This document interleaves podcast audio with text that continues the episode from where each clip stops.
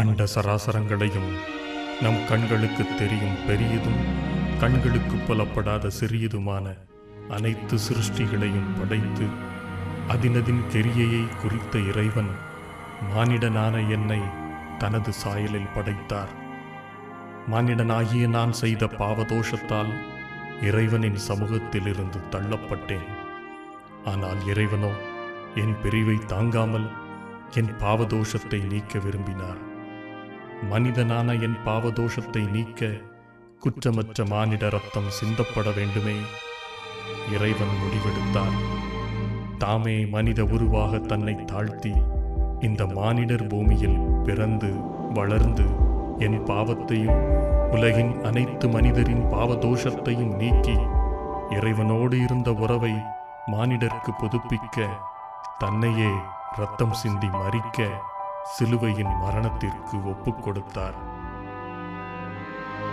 மனிதனின் மரணம் முடிவல்ல என்பதை எனக்கு நினைப்பூட்டும் வண்ணம் மூன்றாம் நாளில் மரணத்தை ஜெயித்தவராய் உயிரோடு எழும்பி மானிடனே நான் உனக்காக பரிகாரமாக இலவசமாக என்னையே பாவதோஷ பலியாக செலுத்திவிட்டேன். நீ இனி பாவ நிவாரணம் தேடி அலைய வேண்டாம். என்னை நம்பும் உனக்கும் உலகின் எல்லா மனிதருக்கும் பாவ விமோசனமும் நித்திய சொர்க்க வாழ்வும் நிச்சயம் என்று என் மேல் அக்கறை கொண்ட இறைவனின் வார்த்தைகளை தொகுப்பாக சித்தரிக்கும் வேதாகமத்தை ஆராயும் வேளை இது.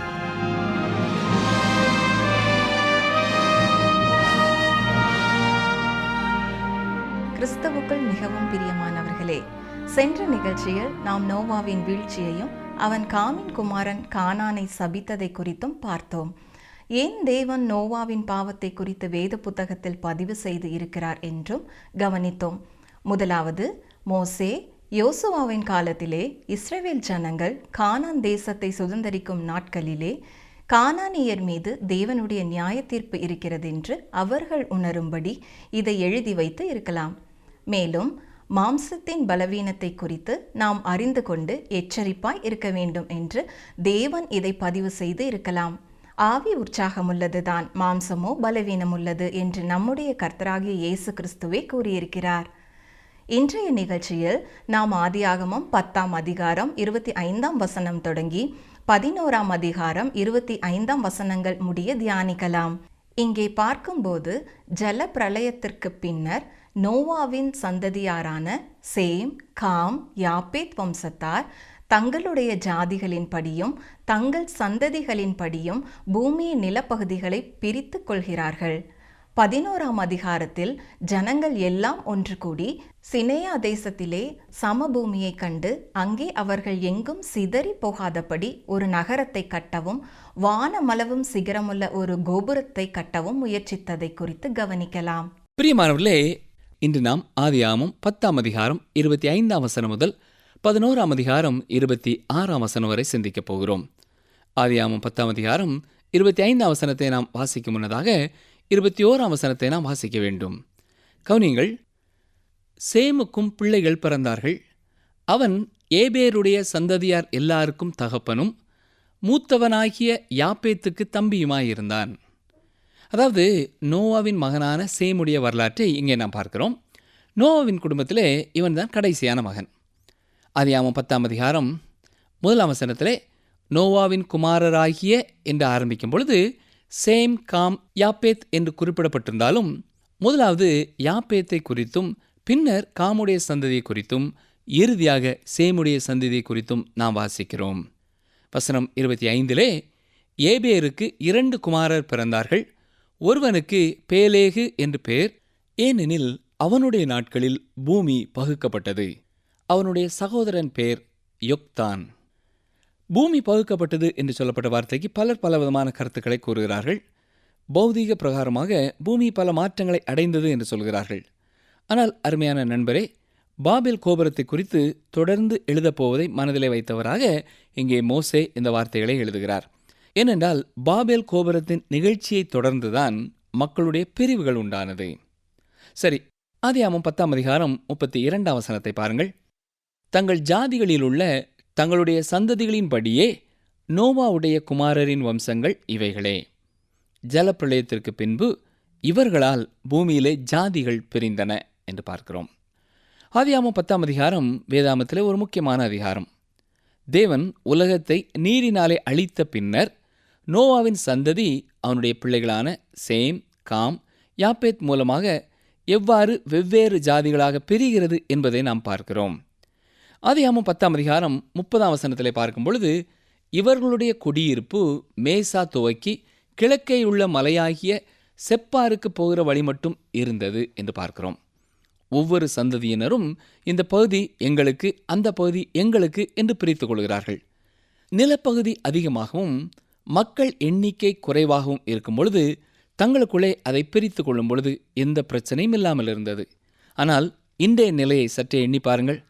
ஒரு தகப்பனாருடைய சொத்தை பிரிக்கும் பொழுது அல்லது நிலங்களை பிரிக்கும் பொழுது எத்தனை சண்டைகள் சச்சரவுகள் இல்லையா? இந்த உலகத்திலே நாம் ஒன்றையும் கொண்டு வந்ததும் இல்லை ஒன்றையும் கொண்டு போக போவதும் இல்லை. இருந்தாலும் நித்தியம் வரை நம்மோடு வராத உலகப் பொருளான நிலங்களுக்காக தோட்டங்களுக்காக வீடுகளுக்காக சண்டை செய்கிற குடும்பங்கள் தான் எத்தனை? இல்லையா? அருமையான சகோதரனை சகோதரியே நித்தியத்திற்கு உங்களால் எடுத்துச் செல்ல முடியாத அப்படிப்பட்ட காரியங்களுக்காக அன்பையும் உறவுகளையும் நீங்கள் முறித்துக் கொள்வது தவறு.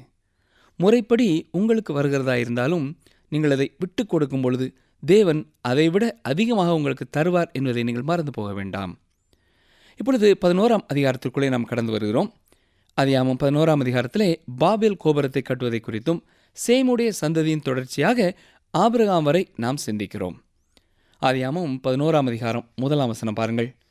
பூமி எங்கும் ஒரே பாஷையும் ஒரே விதமான பேச்சும் இருந்தது.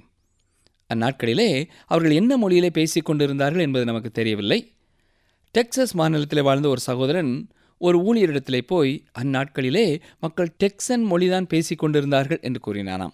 இன்னும் கூட அநேகர் தங்கள் தங்கள் மொழிகளைத்தான் பரலோக மொழி என்று அழைத்துக் கொள்வதும் தங்கள் மொழியே பரலோகத்திலே பேசப்படும் என்று கூறுவதையும் நீங்கள் கேட்டிருக்கலாம். ஆனால் அந்நாட்களிலே மக்கள் பேசியது எந்த மொழி என்பது நமக்கு தெரியாது. வெர்னன் மகி என்ற தேவனுடைய மனிதர் சொல்லும் பொழுது அந்நாட்களிலே அவர்கள் என்ன மொழியை பேசிக் கொண்டிருந்தார்களோ அந்த மொழியைத்தான் நாம் பரலோகத்திலே பேசுவோம் என்று சொல்கிறார் அது மட்டுமல்ல இக்காலத்திலே காணப்படும் எல்லா மொழியை காட்டிலும் அது சிறந்த மொழியாக இருக்கும் என்றும் கூறுகிறார். வசனம் இரண்டு பாருங்கள். ஜனங்கள் கிழக்கே இருந்து பிரயாணம் பண்ணுகையில் சினேயார் தேசத்திலே சமபூமியைக் கண்டு அங்கே குடியிருந்தார்கள். கவனித்தீர்களா? மனிதன் கிழக்கே இருந்து மேற்கு நோக்கி பயணப்பட ஆரம்பிக்கிறான். அங்கே அவர்கள் ஒரு சமபூமியை பார்க்கிறார்கள். இதுதான் டைக்ரீஸ் யூப்ரட்டிஸ் நதிகளின் இடைப்பட்டுள்ள பகுதியாகும். வசனம் மூன்று பாருங்கள். அப்பொழுது அவர்கள் நாம் செங்கல் அறுத்து அதை நன்றாய் சுடுவோம் வாருங்கள் என்று ஒருவரோடு ஒருவர் பேசிக்கொண்டார்கள். கல்லுக்கு பதிலாக செங்கலும் சாந்துக்கு பதிலாக நிலக்கீலும் அவர்களுக்கு இருந்தது. அந்த பகுதியிலே எந்த விதமான கற்களும் இல்லை. எனவே அவர்கள் செங்கலை செய்ய ஆரம்பிக்கிறார்கள். அவர்கள் செங்கலை செய்தார்கள் என்று கூறும்பொழுதே அவர்கள் கட்ட ஆரம்பிக்கும் கட்டடத்தின் தன்மை எவ்வளவு குறைவானதாக இருந்தது என்பது நமக்கு தெரிய வருகிறது. அருமையானவர்களே இன்றும் செங்கலானது கட்டடம் கட்டுவதற்கு எல்லாரும் பயன்படுத்தும் ஒரு பொருளாயிருக்கிறது. இருந்தாலும் அந்த இடத்திலே அந்த சூழ்நிலையிலே கற்கள் இல்லாததினாலே அவர்களுக்கு செங்கல் தேவையானதாக இருந்தது. அதியாமம் பதினோராம் அதிகாரம் நான்காம் வசனம். பின்னும் அவர்கள் நாம் பூமியின் மீதெங்கும் சிதறி போகாதபடிக்கு நமக்கு ஒரு நகரத்தையும் வானத்தை அளாவும் சிகரமுள்ள ஒரு கோபுரத்தையும் கட்டி நமக்கு பேர் உண்டாக பண்ணுவோம் வாருங்கள் என்று சொல்லிக் கொண்டார்கள் இந்த வசனத்தை கவனித்து பாருங்கள். எத்தனை முறை அவர்கள் நாம் நமக்கு என்று சொல்லிக் கொள்கிறார்கள் நாம் பூமியின் மீதெங்கும் சிதறி போகாதபடிக்கு நமக்கு ஒரு நகரத்தையும் வானத்தை அளாவும் ஒரு சிகரமுள்ள ஒரு கோபுரத்தை கட்டி நமக்கு பேர் உண்டாக பண்ணுவோம் வாருங்கள் என்று சொல்லிக் கொண்டார்கள். எல்லாம் நமக்கு நமக்கு நமக்கு என்று சொல்லி தவறான ஒரு காரணத்தினாலே அந்த கோபுரத்தை கட்ட ஆரம்பிக்கிறார்கள். மக்கள் எல்லாரும் அவ்வப்பொழுது ஒன்று கூடி காரியங்களை செய்வதற்காக அந்த இடத்தை அவர்கள் ஒருவேளை கட்ட வேண்டும் என்று நினைத்திருக்கலாம். இந்நாட்களிலே நாம் கூட்டங்களுக்கு அரங்கங்களை கட்டுகிறோம் இல்லையா?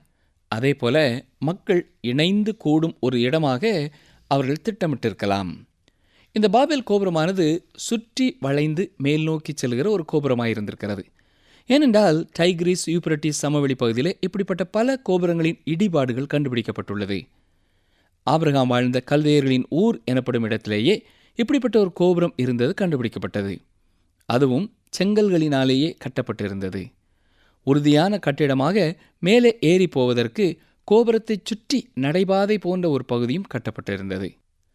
கோபுரத்தின் உச்சியிலே ஒரு பலிபீடம் காணப்பட்டது. சில குறிப்பிட்ட காலங்களிலே அந்த பலிபீடத்திலே நரபலி செலுத்தப்பட்டிருக்கிறது. பின்னான காலங்களிலே சிறுவர்கள் பலியிடப்பட்டிருக்கிறார்கள். அதாவது உலோகத்தினாலே செய்யப்பட்ட ஒரு விக்கிரகம் சூடாக்கப்பட்டு அதன் கரங்களிலே அந்த பலி செலுத்தப்பட்டிருக்கிறது. நெருப்பை போல் சிவப்பாய் அது சூடேற்ற பொழுது மனிதர்களோ பிள்ளைகளோ அங்கே வைக்கப்பட்டிருக்கிறார்கள். இதுவே பாபேல் கோபுரத்தை போன்ற கோபுரங்களின் பிற்கால சரித்திரமாயிருக்கிறது. ஆனால் பாபேல் கோபுரம் கட்டப்பட்ட பொழுது சர்வ வல்லமையுள்ள தேவனுக்கு எதிராக மனுக்குலம் எதிர்த்தது அல்லது கலகம் செய்தது என்று சொல்லலாம். இந்த இயக்கத்தை தலைமை தாங்கி நடத்தியது நிம்ரோத் என்று நாம் புரிந்து கொள்கிறோம். ஏனென்றால் பாபேல் நகரத்தை கட்டியது நிம்ரோத் என்று நாம் வாசிக்கிறோம். எனவே நிம்ரோத் தான் இந்த பாபேல் கோபுரத்தையும் கட்டியிருக்க வேண்டும். ஏனென்றால் தேவனுக்கு எதிராக தனக்கென்று இந்த உலகத்திலே ஒரு ராஜ்யத்தை ஸ்தாபிப்பதற்கான இடமாக அவன் அதை தெரிந்தெடுத்தான். உலகத்தை ஆள வேண்டும் என்ற தனது வாஞ்சையையும் தனது கனவையும் நிறைவேற்ற அவனுக்கு இரண்டு முக்கியமான அம்சங்கள் தேவைப்பட்டதாயிருந்தது. முதலாவதாக மக்கள் இணைந்து கூடும் ஒரு இடமும் அதாவது தலைமையகம் அவனுக்கு தேவையாக இருந்தது. அது மட்டுமல்ல ஒரு தலைநகரமும் தேவையாயிருந்தது. அப்பொழுதுதான் மக்கள் எந்த ஒரு காரியத்திற்கும் கட்டளையை பெற்றுக்கொள்வதற்கு அந்த இடத்தை நோக்கி பார்ப்பார்கள். இந்த காரணத்துக்காகவே அவன் பாபேல் நகரத்தை கட்டினான். உலகத்தை ஆளும் தனது கனவை நிறைவேற்ற அவனுக்கு தேவையாயிருந்த ஒன்று நிறைவேறிவிட்டது. இரண்டாவதாக மக்கள் கூடி வந்து நிற்கவும் அதிலிருந்து அவன் மக்களோடு பேசவும் தக்கதாக ஒரு இடம் தேவைப்பட்டது. பூமியிலே ஒரு குறிப்பிட்ட இடம் என்பது மட்டுமல்ல மனதிலே மக்களுக்கு அப்படிப்பட்ட ஒரு இடம் தேவைப்பட்டது. விளையாட்டிலே பார்ப்பீர்கள் என்றால் வெவ்வேறு நிறத்திலே குழுக்கள் பிரிக்கப்படுகிறது. அந்த குழுவிற்கான கொடியை ஏந்தி செல்லும் பொழுது எல்லாரும் அந்த கொடிக்கு பின் செல்கிறார்கள். அது இந்த கொடிக்காக நான் எதையும் செய்ய அர்ப்பணிக்கிறேன் என்று சொல்வது போல ஒரு மனநிலையை உருவாக்குகிறது. அது மட்டுமல்ல ஒரு நினைவு ஸ்தம்பமும் தேவையானதாக இருக்கிறது. அந்நாட்களிலே ரஷ்யாவிலே லெனின் அவர்களின் கல்லறையின் அருகிலே தான் உபதேச கூட்டங்கள் நடைபெற்றது. அதே போல நிம்ரோத்தின் காலத்திலே பாபேல் கோபுரத்தின் அருகிலே நடைபெற்றிருக்கும். அங்கே அவர்கள் சொல்வது என்ன? நமக்கு பெயருண்டாக பண்ணுவோம் வாருங்கள் என்று சொல்லிக் கொள்கிறார்கள். நமக்கு ஒரு நகரத்தை கட்டுவோம் என்று கூறுகிறார்கள். இது தேவனுக்கு விரோதமான அளவுக்கு அதிகமான ஒரு ஆசையாய் இருக்கிறது. அடுத்ததாக பாபேல் கோபுரம் எது அல்ல என்பதையும் நாம் சற்று சிந்திக்க வேண்டும். உயரமாக தண்ணீர் வரும்பொழுது ஏறி தங்களை தப்பித்துக் கொள்வதற்காக கட்டப்பட்ட ஒரு கட்டடம் அது அல்ல. சில வேத வல்லுநர்கள் சொல்வது போல வெள்ளம் வந்தால் மக்கள் ஏறி நிற்பதற்காக அது கட்டப்பட்டதல்ல. இந்த கோபுரமானது தேவனுக்கு விரோதமாக மனிதன் கொண்டிருந்த வைராக்கியமான எதிர்த்து நின்று கலகம் செய்யும் மனப்பக்குவத்தையே வெளிப்படுத்துகிறது. அருமையானவர்களே தேவன் மனிதனுக்கு கொடுத்த கட்டளை என்ன? நீங்கள் பழுகி பெருகி பூமியை நிரப்பி அதை கீழ்ப்படுத்திக் கொள்ளுங்கள் என்று சொல்லியிருக்கிறார். ஆனால் இங்கே மனிதனுடைய செயல் எப்படி தெரிகிறது? நீர் சொல்கிறது போல நாங்கள் செய்ய போகிறதில்லை. நாங்கள் பல இடங்களிலே கடந்து போய் பூமியை ஆளப் போகிறதில்லை. நாங்கள் அனைவரும் ஒன்று கூடியே இருக்கப் போகிறோம். உமக்கும் எங்களுக்கும் எந்த உறவும் வேண்டாம் என்று சொல்வது போல இருக்கிறது. பாபேல் கோபுரம் தேவனுக்கு விரோதமானதாயிருந்தது. அடுத்ததாக பாபேல் கோபுரம் ஒரு சமயச் சடங்கின் அடையாளமுமாய் இருக்கிறது அது மேல் நோக்கி செல்கின்ற ஒரு கோபுரமாய் இருக்கிறது அந்த பகுதியிலே உள்ள யூப்ரட்டிஸ் டைக்ரிஸ் நதி சமவெளியிலே பல இப்படிப்பட்ட கோபுரங்கள் காணப்பட்டது. இந்த இடங்களிலே தான் மக்கள் தங்களை உருவாக்கியவரை தொழுது கொள்ளாமல் தங்களுக்கென்று சில காரியங்களை உருவாக்கி அதை தொழுது கொண்டிருந்தார்கள். சில கோபுரங்கள் வட்ட வடிவத்திலேயும் சில கோபுரங்கள் சதுர வடிவத்திலேயும் இருந்தது. ஆனால் எல்லா கோபுரங்களிலேயும் மேல் நோக்கி செல்வதற்கான பாதைகள் அமைக்கப்பட்டிருந்தது. மேலே சென்ற மக்கள் தேவன் உருவாக்கிய சூரியனையும் சந்திரனையும் நட்சத்திரங்களையும் வணங்கினார்கள். சூரியனையும் சந்திரனையும் நட்சத்திரங்களையும் அவர்கள் கண்கள் காணும் வரை வெள்ளம் வராது என்று எண்ணினார்கள். வெள்ளத்தை அனுப்பிய கடவுள் தரக்குறைவானவர் என்று எண்ணினார்கள். இப்பொழுது பாபேல் கோபுரத்தை குறித்து தேவன் என்ன சொல்கிறார் கவனியுங்கள். ஆதியாமம் பதினோராம் அதிகாரம் ஐந்தாம் ஆறாம் வசனங்களை வாசிக்கிறேன். மனு புத்திரர் கட்டுகிற நகரத்தையும் கோபுரத்தையும் பார்க்கிறதற்கு கர்த்தர் இறங்கினார். அப்பொழுது கர்த்தர் இதோ ஜனங்கள் ஒரே கூட்டமாய் இருக்கிறார்கள். அவர்கள் அனைவருக்கும் ஒரே பாஷையும் இருக்கிறது. அவர்கள் இதை செய்ய தொடங்கினார்கள். இப்பொழுதும் தாங்கள் செய்ய நினைத்தது ஒன்றும் தடைபட மாட்டாது என்று இருக்கிறார்கள். கவனித்தீர்களா? மக்கள் அனைவரும் ஒரே மொழியை பேசி வந்ததினாலே அவர்களுக்கிடையே எந்த வேறுபாடும் இல்லை. அவர்கள் ஒன்று கூடி தங்களுடைய அறிவையும் தங்களுக்கு இருந்த காரியங்களையும் ஒருவரோடு ஒருவர் பகிர்ந்து கொள்ளக்கூடியவர்களாக இருந்தார்கள். அவர்கள் என்ன நினைத்தார்கள்? தாங்கள் செய்ய நினைத்தது ஒன்றும் தடைபட மாட்டாது என்று நினைத்து கொண்டிருந்தார்கள். வெள்ளத்தின் மூலமாக ஒரு பெரிய அழிவு உண்டாயிருந்தாலும் விழுந்து போன நிலைமையிலே இருந்த மனிதன் மனம் திரும்பவில்லை. அதற்கு பதிலாக மேலும் மேலும் அவன் தேவனை விட்டு தூரம் போகிறவனாக காணப்படுகிறான். இப்படிப்பட்ட கலகத்தை தேவன் பார்த்ததும் பாராதவர் போல இருக்கப் போவதில்லை. ஏன் தெரியுமா? அது தேவனாய கர்த்தருக்கு விரோதமான ஒரு கலகம். அருமையான சகோதரனை சகோதரியே தேவன் தண்டித்தும் அந்த தண்டனையை கருத்திலே கொள்ளாமல் மேலும் மேலும் தேவனுக்கு விரோதமான செயல்களை செய்து கொண்டு இருக்கிறவர்களை குறித்து தேவன் பார்த்தும் பாராதவர் போல இருப்பதில்லை. ஒரு பாதுகாவலின் சுவரை தேவன் எழுப்பப் போகிறார். ஒரு தடையை அவர் உண்டாக்கப் போகிறார். இந்த காரியம் தேவையானதாக இருக்கிறது ஏனென்றால் மனிதன் எதையும் செய்யக்கூடிய வலிமை பெற்றவனாக காணப்படுகிறான். அவனும் சந்திரனுக்கு போக முடியும். அவன் வானத்திலே ஒரு பறவையைப் போல விமானத்திலே பறக்க முடியும். பூமியை விட்டு ஐந்து மைல்களுக்கு மேலே பறக்கும் ஒரு மனிதனுக்கும் அருமையான ஆகாரம் கொடுக்கப்படுகிறது. பல நூற்றாண்டுகளுக்கு முன் வாழ்ந்த யாரிடத்திலே இதை கூறினாலும் அவர்களால் அதை நம்ப முடியாது.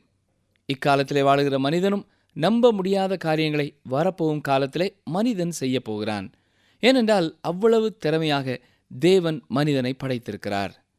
ஒரே மொழி பேசுகிறவனாக மனிதன் கூடி வரும்பொழுது தேவனுக்கு விரோதமாக அவன் எதையெல்லாம் செய்ய முடியும் என்று பார்த்தோம். அங்கே தேவன் என்ன சொல்கிறார் கவனியுங்கள். ஆதியாமம் பதினொன்று ஏழு முதல் ஒன்பது வசனங்களை வாசிக்கிறேன். நாம் இறங்கிப் போய் ஒருவர் பேசுவதை மற்றொருவர் அறியாதபடிக்கு அங்கே அவர்கள் பாஷையை தாறுமாறாக்குவோம் என்றார். அப்படியே கர்த்தர் அவர்களை அவ்விடத்திலிருந்து பூமியின் மீதெங்கும் சிதறிப்போக பண்ணினார். அப்பொழுது நகரம் கட்டுகிறதை விட்டுவிட்டார்கள். பூமி எங்கும் வழங்கின பாஷையை கர்த்தர் அவ்விடத்தில் தாறுமாறாக்கினபடியால் அதன் பேர் பாபேல் எனப்பட்டது. கர்த்தர் அவர்களை அவ்விடத்திலிருந்து பூமியின் மீதெங்கும் சிதறிப் போக பண்ணினார். எனவே இப்பொழுது மனிதனானவன் பூமியின் மீதெங்கும் சிதறடிக்கப்படுகிறான். தேவனுக்கு விரோதமான கலகத்திலே அத்தனை பேரும் இணைந்து காணப்பட்டார்கள். ஆனால் இப்பொழுது ஒருவர் சொல்வதை ஒருவரால் புரிந்து கொள்ள முடியவில்லை. அருமையான சகோதரனை சகோதரியே சீனாவின் அந்த நெடும் சுவரை விட மொழி வேறுபாடு என்பது மிக பெரிய ஒரு தடை என்பதை நாம் புரிந்து கொள்ள வேண்டும். பெர்லின் நகரத்து கோட்டையை விட இது பெரியது. இன்றும் மொழி வேறுபாடே மக்களை எளிதாக பிரிக்கிறது. இரண்டு தேசங்களுக்கு இடையிலே போடப்பட்டிருக்கும் தடைகளை விடவும் கடல் தடுக்கும் தடையை விடவும் அது வலிமையானது. மொழியானது கொஞ்சம் கொஞ்சமாக வளர்ச்சி பெறுகிறது என்று பலர் கூறுவார்கள். ஆனால் தேவன் அங்கே தலையிட்டபடியினாலே அவர்கள் கட்டிடம் கட்டிக்கொண்டு இருக்கும் அந்த வேளையில் தானே ஒருவரை ஒருவர் புரிந்து கொள்ளாதபடி செய்தார். எனவே திடீரென்று கட்டிட வேலையானது நின்று போனது. அங்கே என்ன நடைபெற்றிருக்கும்? செங்கலை கொண்டு வா என்றால் ஒருவன் சாந்தை கொண்டு வந்திருப்பான். நிலக்கலை கொண்டு வா என்றால் வேறு யாராவது ஆட்களை கூட்டிக் கொண்டு வந்திருப்பார்கள். இப்படி அங்கே சர்வமும் குழப்பமான ஒரு நிலைமைக்கு வந்தது. எனவே கூடியிருந்த மக்கள் கூட்டமானவர்கள் பாபேலை விட்டு வெவ்வேறு பக்கங்களிலே சிதற ஆரம்பித்தார்கள். இது தேவன் செய்த அற்புதங்களிலே ஒன்று என்பதை நாம் மறந்து போகக்கூடாது. வித்தியாசம் வித்தியாசமான மொழிகளிலே அந்த நேரத்திலே அவர்கள் பேச ஆரம்பித்தார்கள் கேட்க ஆரம்பித்தார்கள். வெவ்வேறு மொழிகளை பேசினார்கள். மற்றவர்கள் அவர்களை புரிந்து கொள்ள முடியவில்லை. வெவ்வேறு மொழிகளிலே அவர்கள் பேசிய இந்த நிகழ்ச்சியை புதிய ஏற்பாட்டிலே நாம் வாசிக்கிற பெந்தே கோஸ்தே நாளோடு நாம் ஒத்து பார்ப்போம். அந்த நாளிலேயும் ஜனங்கள் வெவ்வேறு பாஷைகளை பேசினார்கள். ஆனால் வெவ்வேறு மொழிகளிலே தேவனுடைய மகத்துவத்தை சுவிசேஷத்தை அவர்கள் பேசினார்கள். அது மட்டுமல்ல இதை கேட்டுக்கொண்டிருந்த மற்றவர்கள் தங்கள் தங்கள் மொழிகளிலே இவர்கள் பேசுகிறதை கேட்டு புரிந்து கொண்டார்கள். அங்கே புரியாத மொழிகளை அவர்கள் பேசவில்லை. பெந்தே கோஸ்தே நாளன்று பாபேல் கோபுரத்திற்கான பதிலை தேவன் கொடுக்கிறார். இங்கே மனுக்குலத்திற்கு அவர் சொல்வதென்ன? உங்கள் ஒவ்வொருவருக்காகவும் நான் செய்தியையும் நற்செய்தியையும் வைத்திருக்கிறேன். உங்கள் ஒவ்வொருவருடைய மொழியிலேயும் நான் இந்த சுவிசேஷம் என்னும் நற்செய்தியை கொண்டு வருகிறேன் என்று கூறுகிறார். ஆம் இதையே தேவன் செய்தார். எனவே பல்வேறு மொழிகளிலே வேத புத்தகம் மொழிபெயர்த்து கொடுக்கப்பட்டு கொண்டு இருக்கிறது இன்னும் நூற்றுக்கணக்கான மொழிகளிலே மொழிபெயர்ப்பு நடைபெற்று கொண்டு இருக்கிறது ஏனென்றால் நற்செய்தியானது அனைத்து மனுக்குலத்திற்கும் உரியது. காரணம் என்ன? மனுக்குலம் அனைத்தும் கர்த்தரை அறிந்து கொள்ள வேண்டும். இப்பொழுது மனுக்குலத்திற்கு ஒரு ரட்சிப்பின் மார்க்கம் இருக்கிறது. அவனே தன் சொந்த ரட்சிப்பிற்கான முயற்சியை இப்பொழுது செய்ய தேவையில்லை. தேவனுடைய செய்தியை கேட்டு அவரிடத்திலே திரும்பினாலே போதும். ஆம் அருமையான சகோதரனே சகோதரியே நற்செய்தி உங்களுக்குரியது. நீங்கள் யாராக இருந்தாலும் என்ன நிலைமையிலே இருந்தாலும் என்ன வயதுள்ளவர்களாக இருந்தாலும் நற்செய்தி உங்களுக்குரியது. உலகத்திலே உள்ள அனைத்து மனுக்குலத்திற்கும் உரியது நற்செய்தி. வெளிப்படுத்தின விசேஷம் ஏழாம் அதிகாரம் ஒன்பதாம் வசனம் என்ன சொல்கிறது தெரியுமா? இவைகளுக்கு பின்பு நான் பார்த்தபோது இதோ சகல ஜாதிகளிலும் கோத்திரங்களிலும் ஜனங்களிலும் பாஷைக்காரரிலும் இருந்து வந்ததும் ஒருவனும் எண்ணக்கூடாததுமான திரளான கூட்டமாகிய ஜனங்கள் வெள்ளை அங்கேலை தரித்து தங்கள் கைகளில் குருத்தோலைகளை பிடித்து சிங்காசனத்திற்கு முன்பாகவும் ஆட்டுக்குட்டியானவருக்கு முன்பாகவும் நிற்கக் கண்டேன். ஆம் பிரியமானவர்களே ஒவ்வொரு மொழி பேசுகிறவர்கள் மத்தியிலிருந்தும் தேவனை விசுவாசிக்கிறவர்கள் ஒரு நாள் அவர் முன் நிற்பார்கள். சரி இப்பொழுது சேமுடைய சந்ததி குறித்து தொடர்ந்து நாம் பார்ப்போம். பதினோராவது அதிகாரம் பத்தாம் வசனத்தை பாருங்கள். சேமுடைய வம்ச வரலாறு. ஜலப்பிரளயம் உண்டாகி இரண்டு வருஷத்திற்கு பின்பு சேம் நூறு வயதான போது அர்பக்சாத்தை பெற்றான். இந்த வசனம் முதல் தொடர்ந்து சேமுடைய சந்ததி சொல்லப்பட்டிருக்கிறது. ஆதியாமம் பதினோராம் அதிகாரம் இருபத்தி நான்கு இருபத்தி ஐந்தாம் வசனங்களையும் பாருங்கள். நாகோர் இருபத்தொன்பது வயதான போது தேராகை பெற்றான். தேராகை பெற்றபின் நாகோர் நூற்று பத்தொன்பது வருஷம் உயிரோடு இருந்து குமாரரையும் குமாரத்திகளையும் பெற்றான். இங்கே தேராயின் வம்சம் சொல்லப்பட்டிருக்கிறதை பார்க்கிறோம். ஏன் தேராயின் வம்சத்தை நாம் கவனிக்க வேண்டும்? வசனம் இருபத்தி ஆறு பாருங்கள். தேராகு எழுபது வயதான போது ஆபிராம் நாகோர் ஆரான் என்பவர்களை பெற்றான். ஆபிரஹாம் என்று நாம் அறிந்திருக்கிற ஆபிராமின் சந்ததி குறித்து இங்கே பார்க்க போகிறோம். நோவாவின் குமாரனான சேமுடைய சந்ததியை சந்திக்க துவங்கினோம். ஏனென்றால் இவருடைய சந்ததி குறித்தே வேத புத்தகம் முழுவதிலேயும் சொல்லப்பட்டிருக்கிறது. கிறிஸ்துவின் சிலுவை வரை இதை குறித்தே நாம் பார்க்கிறோம். இவை எல்லாவற்றையும் தேவனே அடிப்படையாக எழுதி வைத்திருக்கிறார். மனிதன் பாவத்தில் இருக்கிறார் என்பதை தேவன் அவனுக்கு வெளிப்படுத்தியிருக்கிறார். காயின் ஆபேல் சரித்திரத்திலே காயின் தனது பாவத்தை ஒத்துக்கொள்ளவில்லை என்று வாசிக்கிறோம். ஜீவனத்தின் பெருமை அவனுக்கு இருந்தது. தேவன் பெரு வெள்ளத்தினாலே மனுக்குலத்தை அழித்த பொழுது மாம்சத்தின் இச்சை கெடுத்த பாவம் இருந்தது. எனவேதான் ஆதியாமம் ஆறாம் அதிகாரம் ஐந்தாம் வசனத்திலே மனுஷனுடைய அக்கிரமம் பூமியிலே பெருகினதென்றும் அவன் இருதயத்தின் நினைவுகளின் தோற்றமெல்லாம் நித்தமும் பொல்லாதது என்றும் கர்த்தர் கண்டார் என்று வாசிக்கிறோம். தேவன் தங்களுக்கு தேவை என்பதை உணராமல் இருந்தார்கள். தேவனுடைய சத்தத்திற்கு காது கேளாதவர்கள் போல் இருந்தார்கள். பாவத்திலும் அக்கிரமத்திலும் மறித்து போயிருந்தார்கள். நோவாவின் மூலமாக தேவன் அவர்களுக்கு ஒரு அழைப்பை கொடுத்தார். ஆனால் அவர்கள் அதை எதிர்த்து மாம்சத்தின் பாவங்களிலே ஜீவித்தார்கள்.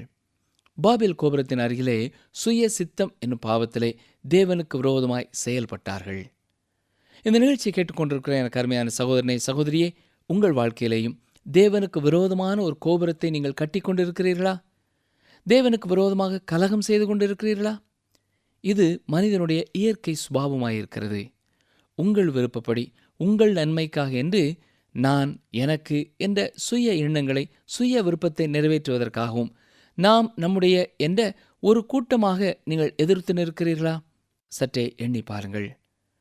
நம்முடைய கலகங்கள் அளவுக்கு அதிகமாகும் பொழுது தேவன் நமக்கு எதிராக செயல்படுவார் என்று இன்று நாம் கற்றுக்கொண்ட வேத பகுதி நமக்கு தெளிவாய் சொல்கிறது தேவன் அவ்வாறு செயல்படும் முன்னர் இன்றே நம்மை தாழ்த்தி அவருடைய கரத்திலே நம்மை அர்ப்பணித்து ஆண்டவரே உமக்கு விரோதமாக கலகம் செய்யாமல் உமக்கு பிரியமில்லாத காரியங்களை செய்யாமல் இனி நான் உமக்கு பிரியமானதையே செய்ய என்னை அர்ப்பணிக்கிறேன் என்று சொல்லுவோமா? அப்பொழுது அவர் பாவ மன்னிப்பை நமக்கு கொடுக்கிறது மட்டுமல்லாமல் அவரோடு கூட நெருக்கமான உறவையும் நமக்கு தருகிறவராய் இருக்கிறார் அந்த மகிழ்ச்சியான உறவை பெற்றுக்கொள்ள இன்றே அவரண்டை பரிபூர்ணமாய் திரும்புவோமா? அன்பர்களே ஆதியாகமம் பதினோராம் அதிகாரத்தில் ஜனங்கள் கிழக்கே இருந்து பிரயாணம் பண்ணி டைக்ரீஸ் யூப்ரட்டிஸ் பள்ளத்தாக்கான சினேயா தேசத்திலே சமபூமியை கண்டு அங்கேயே அனைவரும் கூடி வாழ வேண்டும் என்றும் தங்கள் பேர் விளங்க ஒரு கோபுரத்தை கட்ட வேண்டும் என்றும் திட்டமிட்டதை குறித்து கவனித்தோம். மனிதர் சிருஷ்டிகரை தொழுது கொள்ளாமல் சூரியன் சந்திரன் நட்சத்திரங்கள் போன்ற சிருஷ்டிகளை தொழுது கொள்ளும்படியும் தேவனுடைய திட்டத்திற்கு விரோதமாக கலகம் செய்யும் வண்ணம் அவருக்கு விரோதமாகவும் எழும்பினார்கள். இங்கே நிம்ரோத் இந்த பாபேல் கோபுரத்தை கட்ட மக்களை தூண்டிவிட்டு அவர்களுக்கு தலைவனானான் என்று பார்த்தோம்.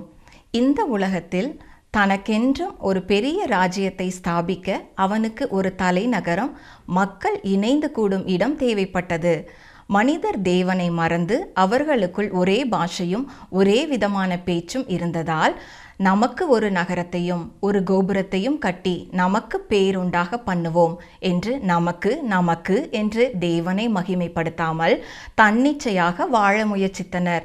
அவர்கள் தாங்கள் செய்ய நினைத்தது ஒன்றும் தடைபட மாட்டாது என்றும் நினைத்தனர். வெள்ளத்தின் மூலம் ஒரு பெரிய அழிவு நேரிட்டாலும் விழுந்து போன நிலையில் இருந்த மனிதன் இன்னும் மனம் திரும்பவில்லை.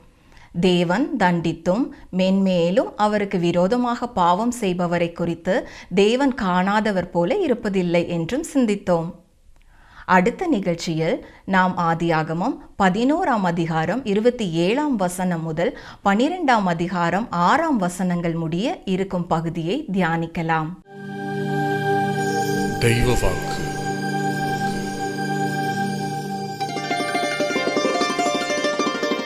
வீண் புகழ்ச்சியை விரும்பாமலும் ஒருவரையொருவர் கோபமூட்டாமலும் ஒருவர் மேல் ஒருவர் பொறாமை கொள்ளாமலும் இருக்க கடவோம். கலாத்தியர் ஐந்து இருபத்தி ஆறு.